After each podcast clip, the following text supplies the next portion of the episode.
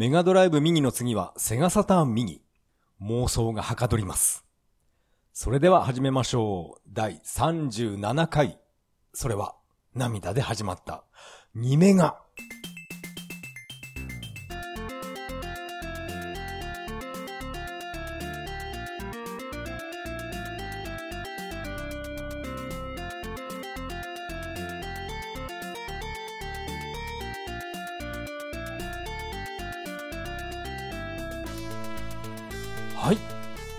改めましてこんばんは。タカと言います。よろしくお願いします。まだメガドライブミニ2も発売されていないんですが、その次は一体何を出してくるんだろうってね、そんなことを妄想しています。何やらネット上では、セガサターンミニが出るの出ないのみたいなね、そんな噂もちょっと目にするんで、えー今回はセガサターンミニの話をしたいと思います。あくまで個人的意見っていうか、完全な自分だけの妄想ですから、その辺ご了承ください。それでは本編よろしくお願いします。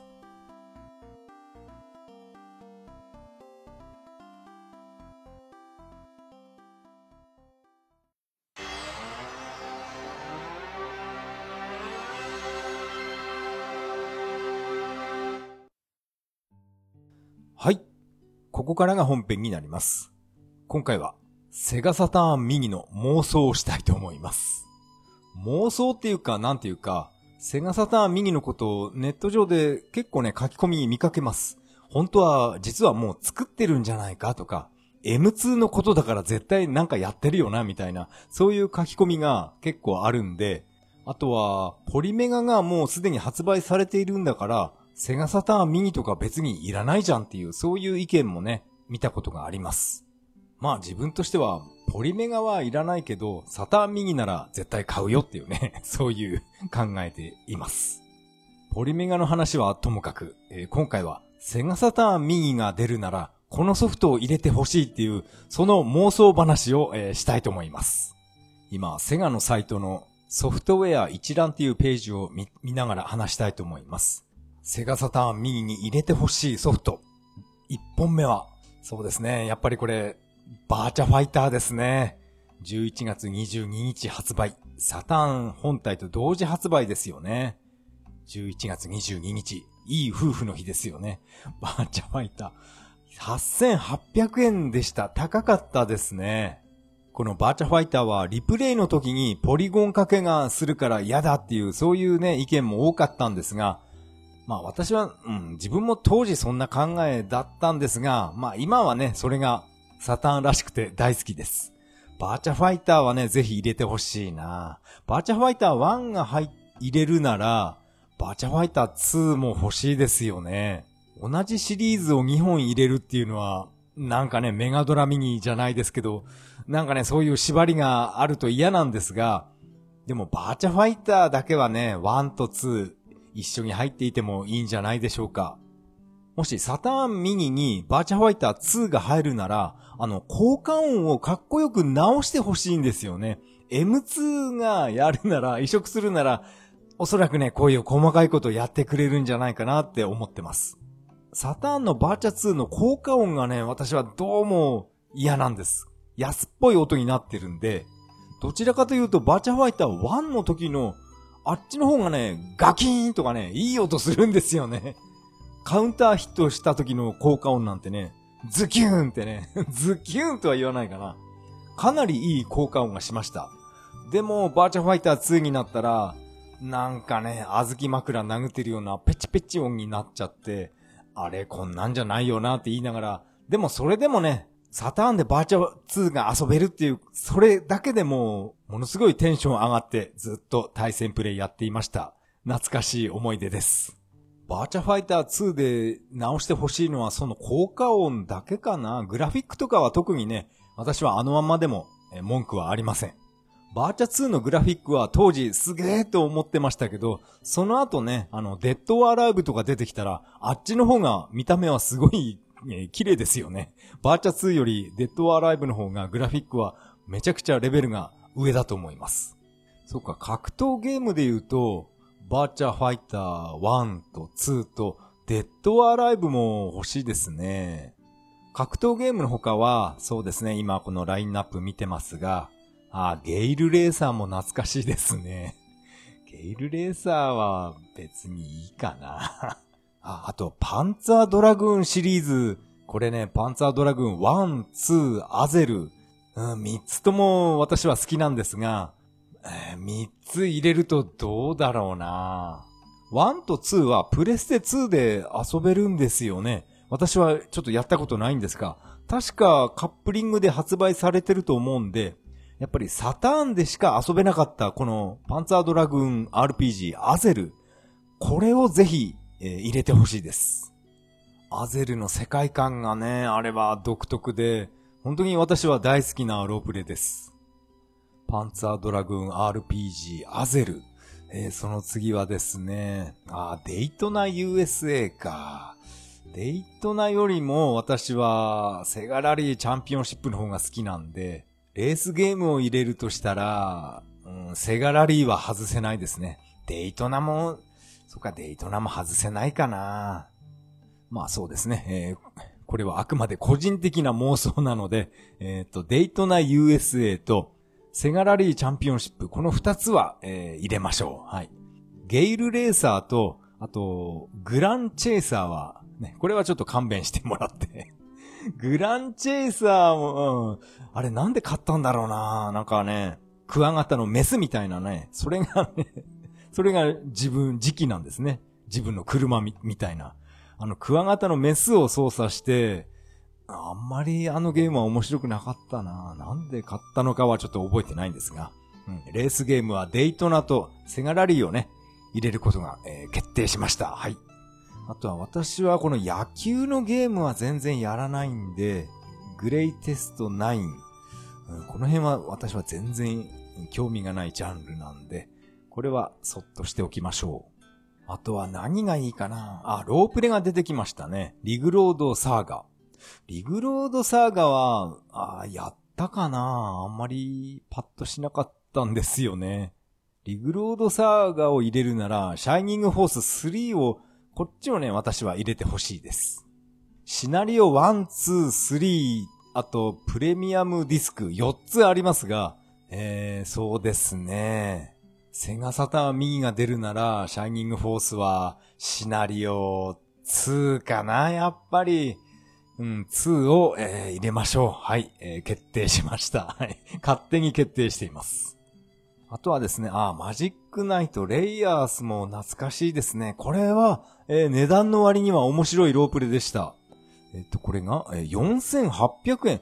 定価が安いですよね。私はこのアニメも何も知らないんですが、この定価が安いっていう、ただこれだけで、えー、新品で買ったような覚えがあります。ん？中古だったかな？ちょっとあやふやですね。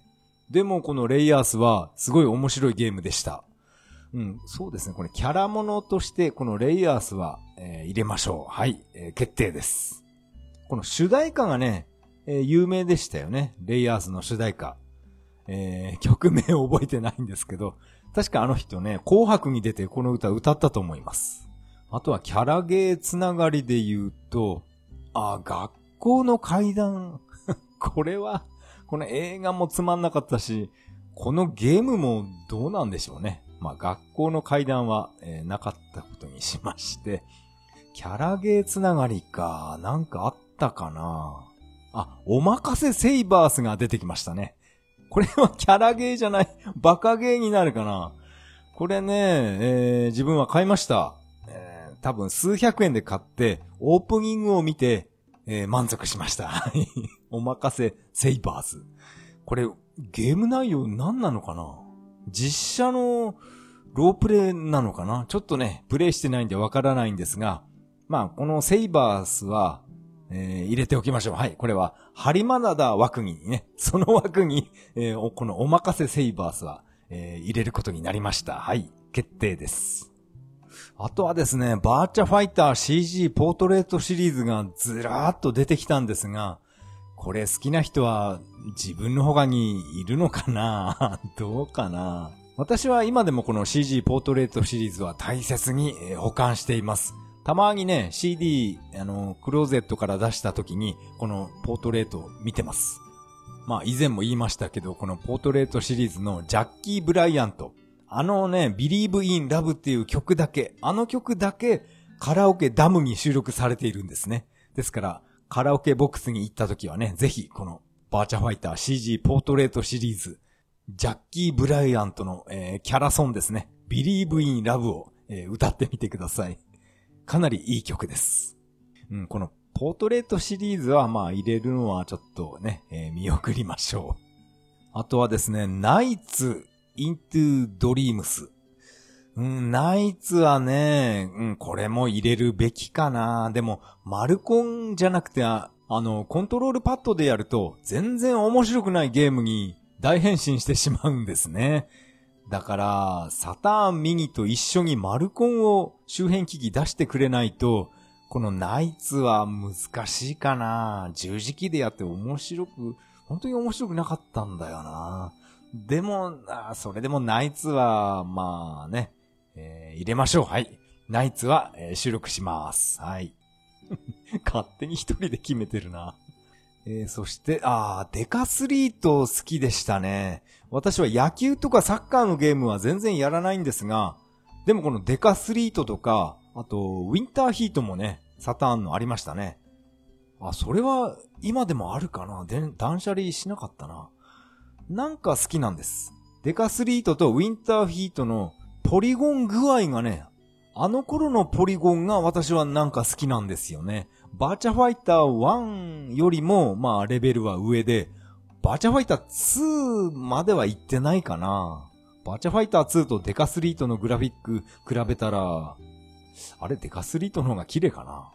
まあ、まあそんな感じで、デカスリートと、えー、ウィンターヒートか。うん、この二つはスポーツ枠で、えー、入れましょう。はい。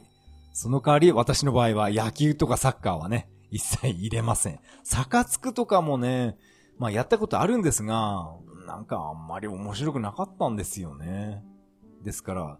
うん、野球とサッカーは入れずに、えー、こっちのね、陸上競技と、あと、冬季スポーツはね、私は好きなんで、えー、このソフト2本入れます。次はセガエイジスも何か入れましょうか。アウトラン、スペースハリアー、ファンタジーゾーン、アフターバーナー、あとパワードリフトもありましたよね。パワードリフトはね、あれは、ちょっとね、ちょっとやめましょう。移植度が低かったパワードリフトがいなくなったっていうことで、そうですね、サターンミニに入れるのは、やっぱりアフターバーナー2かな。そうなると、ミッションスティックミッション、あ、ミッションスティックじゃないな。サイバースティックを使えるようにすればいいんですよね。アフターバーナー2かな、やっぱり。スペースハリアーも捨てがたいんですが、だったらアウトランも捨てがたいですね。セガエイジスはみんな欲しいなうん。パワードリフト以外ね。パワードリフト、かわいそうなんですが、あの移植度の低さは、ちょっとね、私は納得いきません。まあ、そんなわけで、セガエイジスからは、アフターバーナー2を入れます。あとはですね、あ、バーチャコップが出てきました。ガンシューティングですね。ガンシューは、もうこれは再現できないですよね。再現はできないんですが、バーチャコップか、ハウス・オブ・ザ・デッド。そのどちらかは、あちょっと入れたかったな入れたかったけど、ちょっとね、えー、今回は見送りましょう。えー、あとはですね、あ電脳戦記バーチャロン。これね、私は見てるのはかっこよくて好きなんですが、実際自分がやるとなると全然下手で面白くなくて、なんか嫌なんですよね。でも見てる分には楽しいから、バーチャロンか、ツインスティックが必要ですね。バーチャロンをサターンのパッドでちょっとやったことあるんですが、あちょっとね、やり方全然わかんなくて、まあ、どっちにしてもボロ負けなんですね。ツインスティックでやっても、パッドでやっても、なんか自分の場合変わらないんです。はい。ですから、バーチャロンはちょっと見送りますか。好きな人多いんですよね、バーチャロン。うん、今回はね、えー、残念ながら予選落ちです。あとは、あ、ファイターズメガミックス。あ、格闘がさらに出てきましたね。えー、格闘枠でファイターズメガミックス。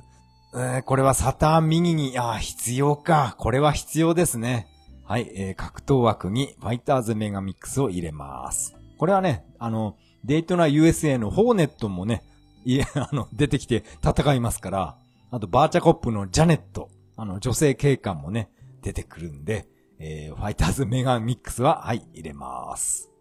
セガエイジスの一段と R が出てきましたが、あ、クイズ枠で良さそうですね。あれこれ一段と R 持ってたな確か問題の文字がやたら小さくて、あの、私は目が悪いんで、小さい文字見るの疲れるんですね。ですから、これやめちゃった覚えがあります。これ確か一段と R だったかな三度 R の方だったかなあれ？確かこれって廊下に立ってなさいとか、そんなタイトルのクイズゲームですよね。そのクイズゲームと一段と R のカップリングされたものだと思います。ですから、うん、すごい問題の文字が小さかったのは覚えてるんですが、多分、これだったと思います。廊下に一段と R。うん、多分これだな。文字が小さいゲームは、えー、予選落ちです。はい。すんげえ自己中なラインナップになってきましたね。あ、あと、これいいですね。デジタルダンスミックスボリューム1、アムロナミエ。ボリューム2出なかったですね、結局。アムロナミエで、だけでした。2800円か。こんな安かったんでしたっけ？私はデジキューブでコンビニで買った記憶があります。これは異世界おじさんのオープニングでね、このアムロナミエのね、これをなんかパロってますよね。できればこの異世界おじさんがアムロナミエと同じ振り付けで踊って欲しかったんですが、ああいったダンスっていうか振り付けも著作権とかきっとあるんでしょうね。あの振り付けはアムロナミエのチェイス・ザ・チャンスのために作った振り付けだから、異世界おじさんは踊っちゃダメとか、今は何かとね、著作権とか版権とか、なんか細かいですよね。デジタルダンスミックス、これはサターン右に必要かどうかと言われると、これはいらないかな。これはちょっと、はい、パスします。えー、次はダイナマイトデカ。うん、これは、うん、バカゲー枠で入れましょう。はい。これはすごい面白かったです。ダイナマイトデカと、あの、ディープスキャンは、これはカップリングとしてね、まあ、入れましょう。はい。ディープスキャン面白かったなあのミニゲーム、ミニゲームっていうか、セガの昔のアーケードゲームですよね。アーケードで私は見たことありませんけど、ダイナマイトデカを買って、そこについてたゲームなんで、えー、バカゲー枠にダイナマイトデカが入りました。はい。あとはですね、ああ、桜大戦か。これは、桜大戦は、えー、入れましょう。はい。1と2ありますが、どっちがいいかな。あと、花組通信とか、あと、桜大戦コラムスとかありましたね。あ、そうか、桜関係は結構あるな。うーん、そうですね。桜大戦は、1と2、両方入れましょう。はい、えー、決定です。桜大戦1のアイリスがね、やめるんだアイリスって隊長の命令も聞かずに、お兄ちゃん今度デートしようねって一言を残して、敵を道連れにチュドーンってね、えー、爆破してしまうっていう。それで、えー、みんなで泣きましょう。はい。泣いてるの、泣いてるの自分だけかもしれないですね。まちょっと軽くネタバレしてしまいましたが、えー、次、どんどん行きましょう。次はパズル枠として、花組対戦コラムス。うん、やっぱりこれね、桜大戦絡みなんですが、花組対戦コラムスも面白かったんで、これはあのパズル枠に、えー、入れます。はい。あ、あと同じセガエイジスでも、セガエイジスメモリアルコレクション、あ、セレクションか。メモ、メモリアルセレクションが出てきました。これも入れたいですね。ペンゴとフリッキーと、あと何入ってたっけ？スタージャッカーが遊べましたよね。あ、スタージャッカーは子供の頃駄菓子屋でやりました。あれ面白かったなそっか、メモリアルセレクションを、これを忘れてました。うん。で、ペンゴもね、これはサターン版のペンゴは BGM、えー、変更されていませんから、あの、ポップコーンが流れます。メガドライブマンのペンゴが、あれが音楽ダメだったのかな。まあ、ここは1980年代のアーケードゲーム枠として、このセガエイジスメモリアルセレクション、ボリューム1とボリューム2、え、2つ、え、入れたいと思います。やっぱりペンゴ、フリッキー、スタージャッカー、この3つ、あれザクソンって入ってたかな？ザクソン、ボリューム2に入ってるかな？まあ、このね、えーボリューム1、ボリューム2を、え入れます。次はですね、まあ、これもセガエイジスになってしまうんですが、ファンタシースターコレクション。これを、入れます。は いどんどん決めていきます。ファンタシースターコレクションは、セガマーク3のファンタシースター1。これも入ってますから、これはね、希少価値があります。経験値が倍になるとか、お金が倍になるとか、そういったイージーモードっていうのは一切搭載されていないんですが、ファンタシースター1に限っては、あの、ひらがな表記ができるように、これは変更できます。変更しなくてもいいんですが、私は変更しなかったです。全部カタカナで 表示させて、プレイしていた子供の頃を思い出しながらね、これ読みづらいなってブツブツ言いながら、えカタカナばっかりを読んでました。あと移動速度も確か、早くできましたね。1と2、3もできたかな。1、2、3まで移動速度がめちゃくちゃ遅くて、もうイラつくんですが、それがね、えー変更できます。ファンタジスタ1、あ、1じゃない、4の千年期の終わりには、あれは元から移動速度速いんで、この移動速度あれ以上速くすることはできません。え確かできなかったと思います。しばらくサターン版の立ち上げてないんで、怪しいんですが、確かね、ファンタシスター4は、移動速度はあのまんまだったと思います。あとはですね、バーニングレンジャー。うん、これは、やっぱり入れましょう。主題歌がめちゃくちゃ熱いですからね。三吉さんが歌う、あの バーニングレンジャーは、あれを聞かないとダメです。バーニングレンジャー私は体験版しか持ってないんで、あの、本作はやったことないんですよね。でも、体験版しか経験がないんですが、すごい、えー面白いです。あれ今、これ自分が見てるセガの製品情報サイトっていうのは、セガが発売したソフトしか、これラインナップ載ってないですね。なんか全部終わってしまいました。えっ、と、あとはですね、ときメモなんかもね、あれコナミか。コナミから出たときめきメモリアル。あれも、えー入れたいと思います。あれはギャルゲー枠でいいかな。ギャルゲー枠で言うと、アイドルジャンシースーチーパイも入れてほしいんですよね。あれ、私は大好きで夢中になってやってました。あ、何やら近々、近々でもないか。任天堂スイッチでなんか出るみたいですね。いや、でも、スイッチであんな、あんなっていうかね、あれ、結構ね、丸裸になっちゃいましたよね。そういうところは、あれかなんか処理するのかな？確かプレステ版の数値いっぱいリミックスかな？あれは裸にならなくて、下着かビキニか、なんか、そういったね、布一枚になるだけなんですよね。布一枚っていうか、水着かな？下着ってことはないか。多分水着になって、そこが最終だと思うんですが、ですからスイッチで出るときも水着までかな、脱ぐのは。スーチーパイ2で確かいたずらカーソルっていうのが出てくるんですね。そのカーソルを動かして、その女の子のね、あの、顔とか胸とか、ちょっといじることができるんで、いじる、いじる場所によって、いやーんとか言うんですね、女の子が。そういう遊び方もできるんですが、スイッチでそんなことをしていいのかなって今、ちょっと思いました。サターンのスーチーパイ2におまけディスクとして声優さんのね、あのミュージックビデオなんか見れるディスクも入っていたんで、その声優さんのディスクの方にも、いたずらカーソルが出てきて、その声優さんの顔とかタッチする、できるのかなって思いましたが、えーそんなことはできませんでした。はい。あの、このネタは当時ね、サターンマジマガジンに応募して、このネタ採用されました。スーチーパイのおまけディスクにも、いたずらカーソルが現れるらしいとか、なんかそういうことをハガキに書いて送って、サターンマガジンにね、えー私は、えー掲載された覚えがあります。その時はね、ペンネーム、家政婦はムタっていうペンネームだったかな本名だったかなうん、多分ね、家政婦はムムタ。それ、それだったと思います。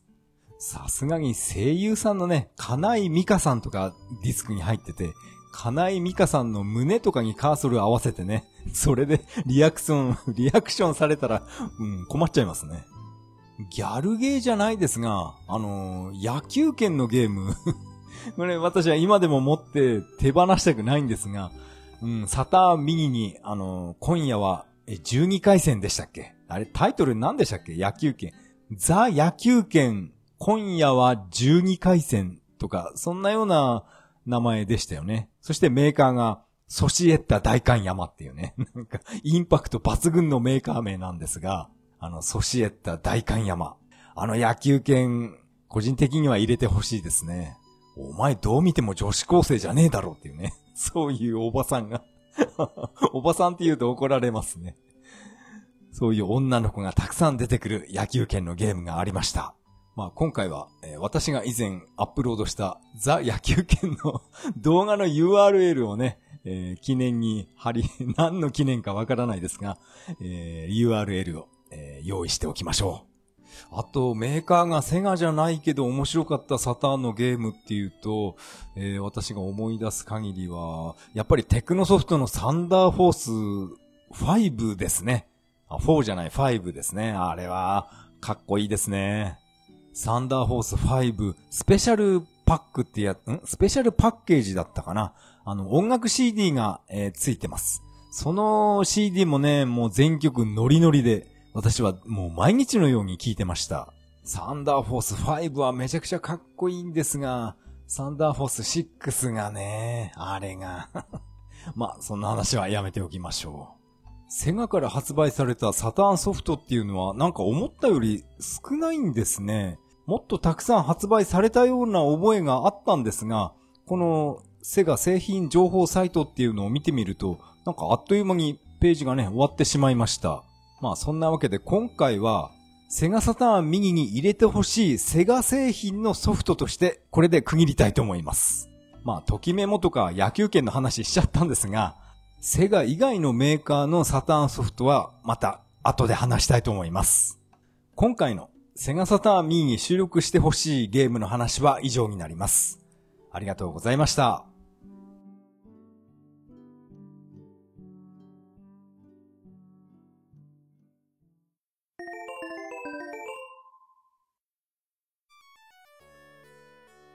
はい、エンディングです。エンディング曲はメガドライブ版ソーサリアンから Beautiful Day になります。第37回目の配信、いかがだったでしょうか？今回も BGM は、あの、ソーサリアンの Beautiful Day を使いたいと思います。メガドライブミニ2が発売されるまでは、この Beautiful Day をずっと使い続けようかなってちょっと思ってます。このポッドキャストをリニューアルして BGM とかを一新したはずなんですが、やっぱりどうしてもこのソーサリアンのね、この BGM は本当に私は好きなので、せめてね、えー、来月のメガドライブミニ2が発売されるまでは、もう一度このソーサリアンの曲で、えー、エンディングを迎えたいと思います。でも本音を言えば、もっとゲームの音楽をね、ここで流したいんですが、あんまり好き勝手やるのもどうかなと思うんでね、えー、ソーサリアンで留めています。でもゲーム関係の YouTube を見ると、普通にゲームの音楽流してますよね。アウトランとかアフターバーナーとか、まあセガに限らずですが、YouTube はああやって BGM 流しても特に問題な、ないのかな？いや、でも、私の自分の YouTube チャンネルで、あの、メガドライブのアフターバーナーを、えー、ゲームのプレイ動画をね、えー、アップロードしたら、なんか警告されましたけどね、この音楽使っちゃダメだよみたいな感じでメールが、メールっていうかね、メールじゃなくてなんだっけな？なんかね、そういったお知らせが届きました。だから、ゲームの音楽は気軽に、うん、使っちゃダメなんじゃないかなって思ってますが、YouTube でいっぱい使ってますよね。ですから、この私のポッドキャストでも、SG1000 とかセガマーク3のあのゲームの音楽をいっぱい本当は使いたいんですが、えー、我慢してます。ここでメッセージを紹介したいと思います。お便りのコーナー。やっぱり今回もあのジングルを入れたいと思います。ツイッターのハッシュタグ、それは涙でからいただきました MC スイスイさん。いつもありがとうございます。最新話36ビット聞きました。セガのことはよくわかりませんが、熱意だけはとてもよく伝わりました。あと、本当に申し訳ないんですが、サイレントヒルとパラサイトイブを間違えた話、めちゃくちゃ面白かったので、もう一回ポッドキャストで聞かせてください。といただきました。MC スイスイさん、ありがとうございます。このメッセージにもありますように、セガのことはよくわかりませんがということなんですが、いや、でもね、これがね、多くの人はそうだと思います。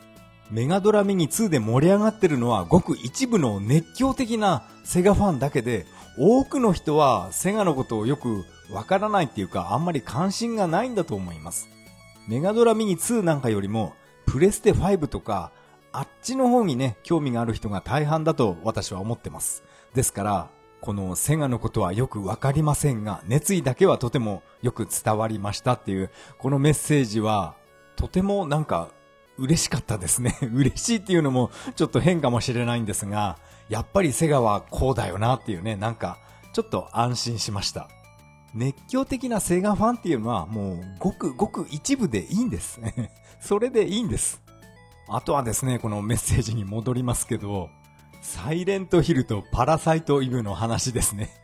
もう一度話してくださいって 書いてあるんですが、もうこれオチが出てるじゃないですか。これをね、もう一回話すっていうのは非常にハードルが高いですよ。この話は私がゲームの断捨離をするはるか前の話だったと思います。数年前の私は、とにかく値段が安ければどんなゲームでもどんどん、購入してしまうっていうそういう性格でした。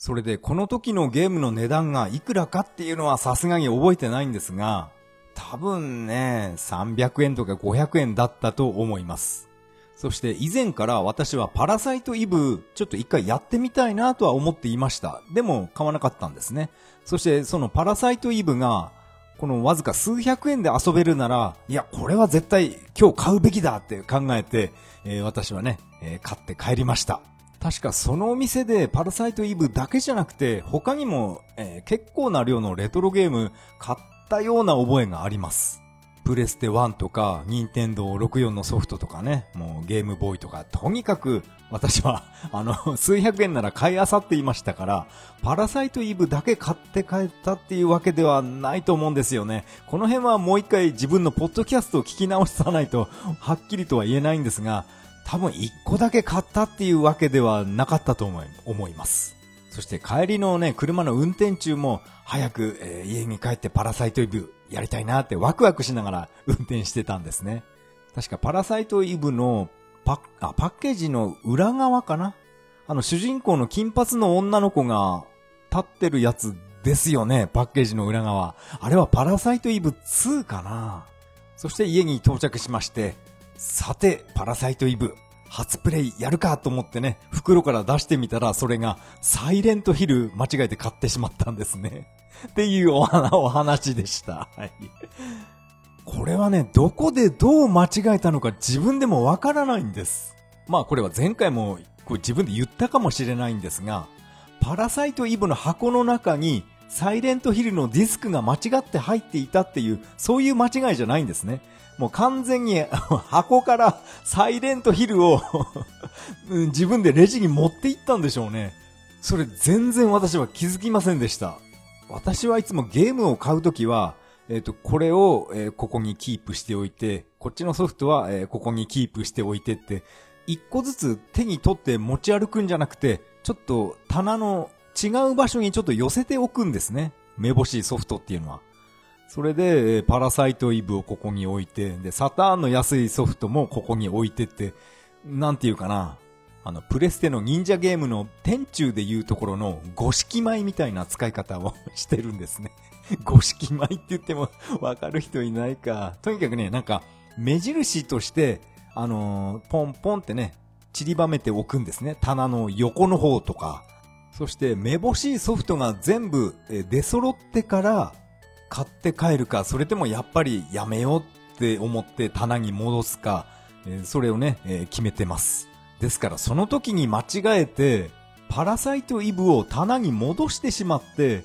そしてなんか近くにあったサイレントヒルを手に取ってしまったのかなって、え、思ってます。これはどうしてもね、自分でサイレントヒル買った自覚がないんで、どうにもなりません。でも間違えて買ったからといって、このサイレントヒル捨てるわけにいかないんで、まあプレイしました。ものすごい霧がかかって先が見通しが悪いゲームだなっていう印象を今でも持ってます。全然先に進まなかったですね。何やっていいかわからないゲームで、なんか、うん、ちょっとプレイしてやめてしまいました。このサイレントヒル事件。いや、本当に懐かしいですね。私は今でもあの、パラサイトイブ、こっちは今でもあの、プレイ経験ありません。うん、今度買ってみようかな。私はプレステ3はね、今でも現役なので、プレステ1のゲームはプレステ3で動きますから、まあ、コントローラーがちょっとおかしいんで、ゲームにならないか、やっぱダメだな。なんていうか、ハードオフとかでレトロゲームを買い漁っていた頃を思い出しました。うん。MC スイスイさん、メッセージ、ありがとうございました。次のメッセージは、トヘロスさん、ありがとうございます。メガドラミニ2第5弾発表会拝聴3時間の番組があっという間なくらい、安定の3人の面白さ。強引にでもセガの60周年と60タイトルをかけてくるかと思ってたら、まさかああ来るとは。改めて圧巻のタイトル数。自分はサターンの時代ぐらいからセガ熱が上がってた人間なんですが、てんてんてんといただきました。えー、トヘロスさんメッセージが続きます。チャンピオンボクシングの音楽を聴いて、我が家の初家庭用ゲーム機が SG1002 だった記憶が蘇り、懐かしい気持ちになりました。それでも次の右はサターンがいいな PS、音つながりで絶対音感がなくても、異世界おじさんじゃないけど、スマホアプリがあれば、今なら楽にクリアできるのではといただきました。トエロスさんメッセージありがとうございました。トエロスさんもこのメガドラミニ2か、えー、第5弾発表会のあの配信ご覧になったでしょうか本当に3時間があっという間でしたよね。セガ創立60周年と60タイトルをかけてくるのかと思いきや、ね。特にそうではなかったんですよね。えっとね、確か奥成さんが M2 にお願いしたのは、ぬるぬる動くスペースハリアー2だけだったんですね。でも M2 の、えっ、ー、と、なぎさんでしたっけ？名前忘れちゃったな。M2 の人がですね、いや、だったらスペハリ1もメガドライブで入れようよっていう話になって、で、2本同時に M2 が作ってたらしいです。そしてさすがにね、2本同時に作るってなると時間が全然足りなくて、本来スペースハリア2だけで良かったのに、そのスペハリ2もなかなか、えー、進捗が悪くて、えー、これはね、もうダメだっていうことで、スペハリ1のあの移植はもうやめてくださいって奥成さんが M2 にお願いしてたみたいです。そして奥成さんは、そのスペースハリア1をもうやめ、やめてってお願いしたから、その代わりに、えー、未発売だったスターモビールっていうあのゲームを入れることを決定したって記事で読みました。スターモビール決定したのに、今度はね、M2 かは、M2 から、スペースハリアー2もやっぱできたよっていうね、そういう連絡が来て、奥成さんがね、慌てたそうですよ。だから60本ぴったりじゃなくて61本になっちゃったから、無理やり完成したスペハリ1は、スペハリ2のおまけとして、そういうおまけ扱いだから、なんか1本には数えないようにしたみたいな、そういう記事を読みました。あの記事もう一回読み直したいな。ツイッターで見つけたんですよね。ですからこの M2 の人ももう、意地でしょうね。せっかくスペースハリア1と2、どっちも、え、作るって言ったからには、もう何が何でも作ってやるっていうね、もう、執念みたいなものがあったんだと思います。M2 のあの社長さんの名前なんだっけな まあいいや、カンニングは、しないようにしましょう。あとはこのメッセージでいただいた、チャンピオンボクシングの音楽ですね。いやー、これわかる人っていうのはかなり少ないと思います。嬉しいですね。これはあの私が小学生の頃よく友達と2プレイやったり、あとコンピューターとね、一人でプレイしていたり、よく遊んでいました。まあ、ポッドキャストとか、あの、ツイッターでもリプライしたんですが、このチャンピオンボクシング、鈴木優さんのデビュー作ですから、もう記念すべきゲームだと思います。チャンピオンボクシング、今プレイしたら、クリアできるかな？あの、一番レベルが高いレベル5だったかな？一番強いやつに勝つと、あの、ペンゴが出てくるんですよね。あ、KO 勝ちしないとダメだったかな？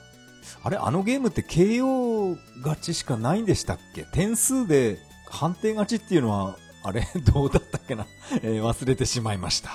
あと、このソーサリアンの絶対音感の話なんですが、まあ確かにこれ、絶対音感がなくてもクリアはできます。まあ以前私はクリアしましたから、一生懸命音を耳で覚えるんじゃなくて、このサンゴの位置を、場所を覚えるっていうね、そういう覚え方をすれば、この絶対音感関係なしに、まあクリア可能でした。ただこのサンゴがね、綺麗にね、一画面に、一つの画面に並んでるわけじゃないんで、遠いところのサンゴとか、上の方、崖の上の方、あ、崖じゃないな。海の中かな。海の中のね、そこの方に生えてるサンゴが正解だったりとか、とにかくあっちこっち動き回ってサンゴのあの音を鳴らしていくっていう、そういうね、イベントでした。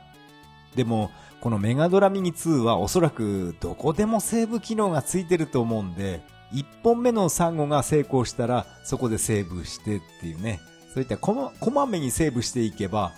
おそらく比較的簡単にクリアできるんじゃないかなって思ってますが、できればそういうことをしなくて、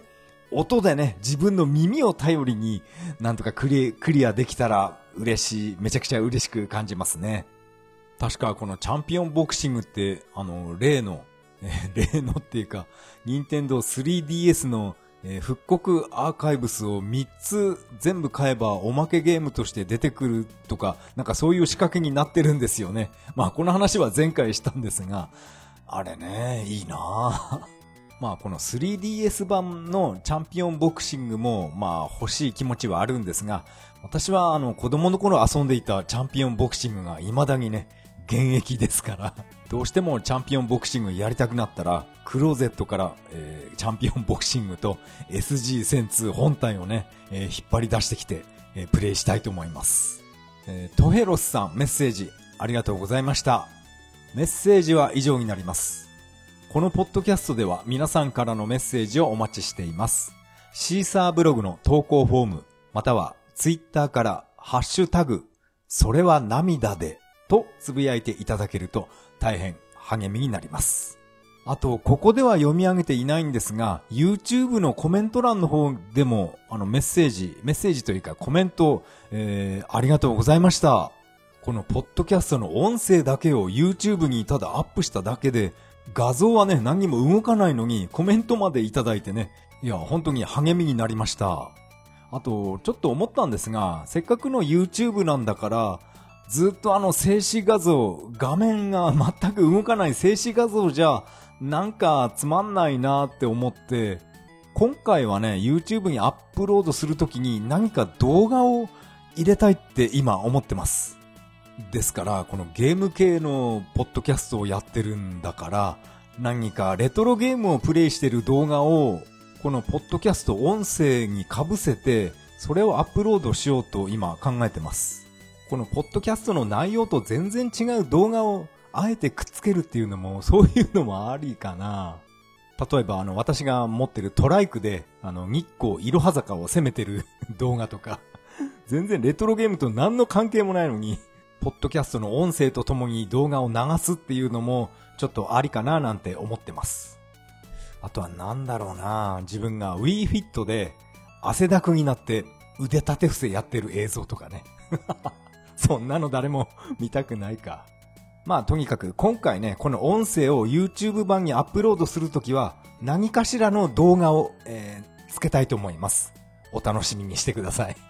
楽しみにしてくれる人はいるでしょうか最後は雑談したいと思います。なんかさっきから雑談してるような気もするんですが、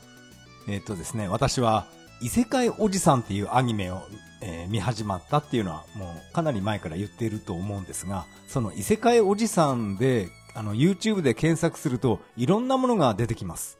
解説動画とか、あとアニメのオープニングで使われているゲームは、このゲームの、えー、オマージュだよみたいなそういう解説とかね、いっぱい動画が出てきました。そしてこの異世界おじさん絡みの動画で、自己防衛おじさんっていう人が出てきたんですね。私はあの人、あの、顔は知ってるんですが、画像で見たことあるだけです。なんか、釘なんか当てにしちゃダメじゃないっていう字幕が出て、あの、長髪の、あの、男の人ですね。あの人のことを自己防衛おじさんっていう、この名前は知りませんでした。名前っていうか、あだ名、ニックネームですね。自己防衛おじさん。どことなくこの異世界おじさんっていうのは、この自己防衛おじさんがモデルになったのかななんてちょっと思いました。この YouTube 動画っていうのは、異世界おじさんコミックスが第3巻が発売される記念として、記念っていうか CM かな。そこでこの自己防衛おじさんを起用したのかななんかそんなような気がしました。まあ、今回この私が見た動画の URL をね、このシーサーブログに貼り付けたいと思います。貼って、貼っていいのかな？大丈夫かな？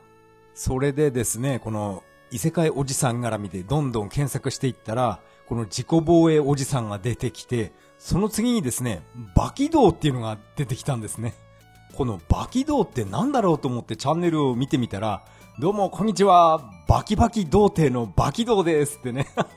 この人もね、ネット上でかなり有名だと思います。自己防衛おじさんと同じで、画像は見たことあるんですね。何かのインタビューに答えていた時の画像で、えー、バキバキ童貞ですって自分でコメントしたあのシーンですね。まさかあの人が自分の YouTube チャンネルをやっているとは私は知りませんでした。とにかくあのバキバキ童貞さんはですね、もう振り切ってますね。この動画を見てるこっちがね、本当に楽しくなるような、そんな動画でした。特に生きってるわけでも、おらついてるわけでもなく、話し方も非常に丁寧で、私はこういう人、えー、大好きです。あの、バキバキ童貞ですってインタビューを受けた時から、なんか人生が変わったって言ってましたね。とにかくネット上で話題になって、話題になるっていうか、ほとんどね、馬鹿にされてるようなそんな扱いだったと思います。2チャンネルとかで当時盛り上がっていたのかな盛り上がっていたかどうかは、これは私は確認してないんで、わからないんですが、とにかく現在は、あの、バキバキ童貞のバキ童としてね、YouTube チャンネル盛り上がっていました。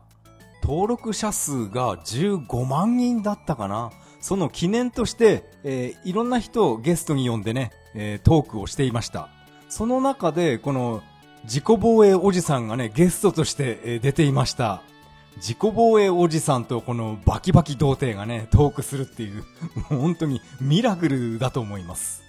自己防衛おじさんだけがね、ゲストかと思いきや、次の回では、乗るしかないビッグウェーブにっていうね、あの名言を残した、あのビッグウェーブの人もゲストに呼んで、それでね、トークしてました。あのビッグウェーブの人も面白かったな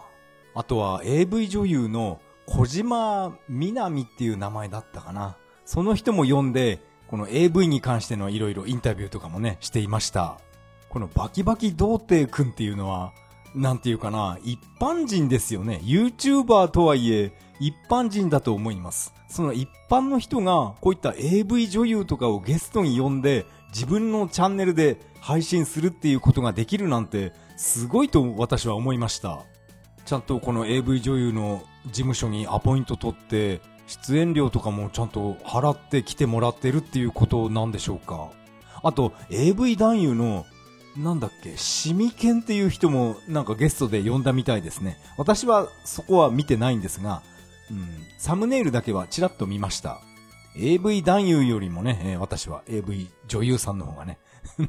興味がありますから、そっちは私は見ました。あの街頭インタビューで、このネット上でおもちゃにされて、そして今はこのバキバキ童貞として、YouTuber としてね、えー、活躍してるんですから、なんか人生どうなるかわからないですよね。もしかしたら自分が知らないだけで、ネット上で有名になった人っていうのは、現在も違う形で大活躍してるのかなって、ちょっと思いました。えー、例えば、北斗の剣のラオウのリアルなお葬式って開催したと思います。もうあれって何年前の話ですか？ちょっと見当もつかないぐらい前なんですが、そのラオウのお葬式の時に、ぶっちゃけノリで来たんでっていう、そのね、あの女の人、私は顔をよく覚えてます。あの女の人のアスキーアートなんかも当時2チャンネルですごい流行っていたのを私は覚えてるんですが、もしかしたらあの人も現在何かね、違う形ですごい活躍してるんじゃないかなって思いました。あとはなんだろうな。チャリで来たっていうあのプリクラ ありますよね。なんか、ヤンキーみたいなちっちゃい子供のね、3人組か4人、4人組のプリクラだったと思います。チャリで来たって手書きで書いてあって、多分自転車でどこか遠くへ来た時の思い出としてプリクラをみんなでね、集まって撮ったんだと思います。それがネット上で拡散されてしまって、あといろんなコラージュも面白かったですよね。チャリで来たじゃなくて、ヘリで来たって書いてあって、バックにね、ヘリコプターが合成されてあったり、あと、ソリで来たって書いてあって、トナカイとかがね、映っていたり、いろんなバージョンがあったと思います。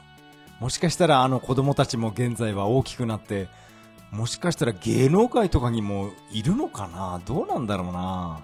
芸能界にいたとしても、私はテレビほとんど見ないんで、ちょっと、うん、タレントとかになっていたとしても、私はちょっと見る機会はないと思うんですが、できればね、このバキバキ童貞みたいに ネット上でね、あの、YouTube チャンネルを、えー、開設してほしいです。自分も結構ね、あの、YouTube とかポッドキャストで自分のことをさらけ出してるつもりなんですが、あの、バキバキ童貞には 勝てません。あそこまでね、振り切るには相当覚悟がいると思います。あの、バキドチャンネル面白いな 面白いものを見つけたなって今、えー、感じています。ちょっと雑談が長くなってしまいました。それでは次回配信まで。さよなら。